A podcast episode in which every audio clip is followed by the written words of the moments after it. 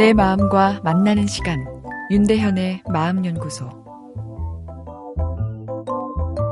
평생을 쫓아다니는 외로움, 이 외로움의 특효약이 무엇일까요?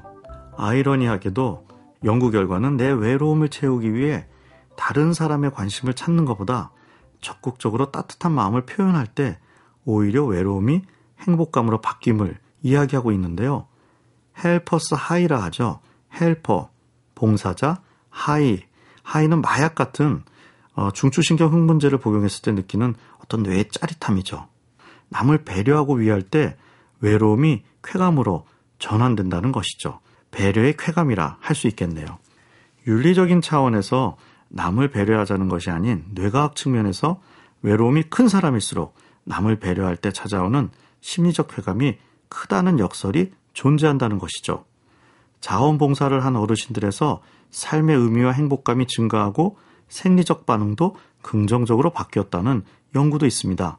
몸과 마음이 다 건강해진 것이죠. 내 외로움에 갇혀 나를 외롭게 하는 주변의 섭섭한 마음만을 가지게 되면 내 외로움의 깊이가 더 커지는 것이죠. 벽을 부수고 외부 세계에 내 따뜻한 마음을 나누어 줄 때 내 외로움이 따뜻한 감성 에너지로 전환되는 것인데요. 타인에 대한 배려는 도덕적 윤리적 요구이기도 하지만 우리 뇌에 내재되어 있는 외로움이 만들어내는 생물학적 프로그램이기도 한 거죠. 외로움을 덜 타는 사람이 이기적이기도 쉬운 이유이기도 합니다.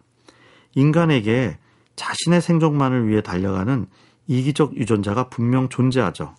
치열한 생존 경쟁에서 살아남은 조상들의 후예가 우리죠. 그러나 이기적 유전자만 존재했다면 오히려 인류 전체의 생존과 번영에 위기가 찾아오지 않았을까 싶습니다. 사회적 유대감을 강렬히 원하는 외로움의 유전자가 함께 있기에 경쟁과 협동이 서로 균형을 이루어 인류의 존재감을 두텁게 하고 있다 생각되는데요. 그리스 철학자 에피쿠로스는 인간 쾌락의 3요소로 우정, 자유, 사색을 이야기했죠.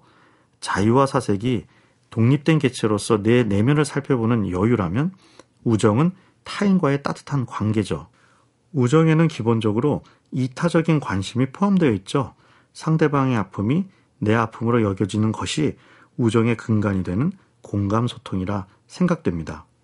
행복과학 연구 결과를 보면 사람 행복과 관련된 첫 번째 요인이 진실한 우정, 즉 솔직히 내 마음을 터놓고 위로받을 수 있는 타인, 친구가 얼마나 존재하는가 이것인데요.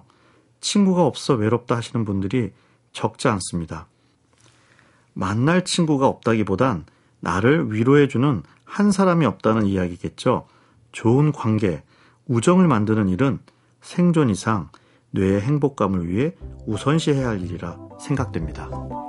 윤대현의 마음연구소, 지금까지 정신건강의학과 전문의 윤대현이었습니다.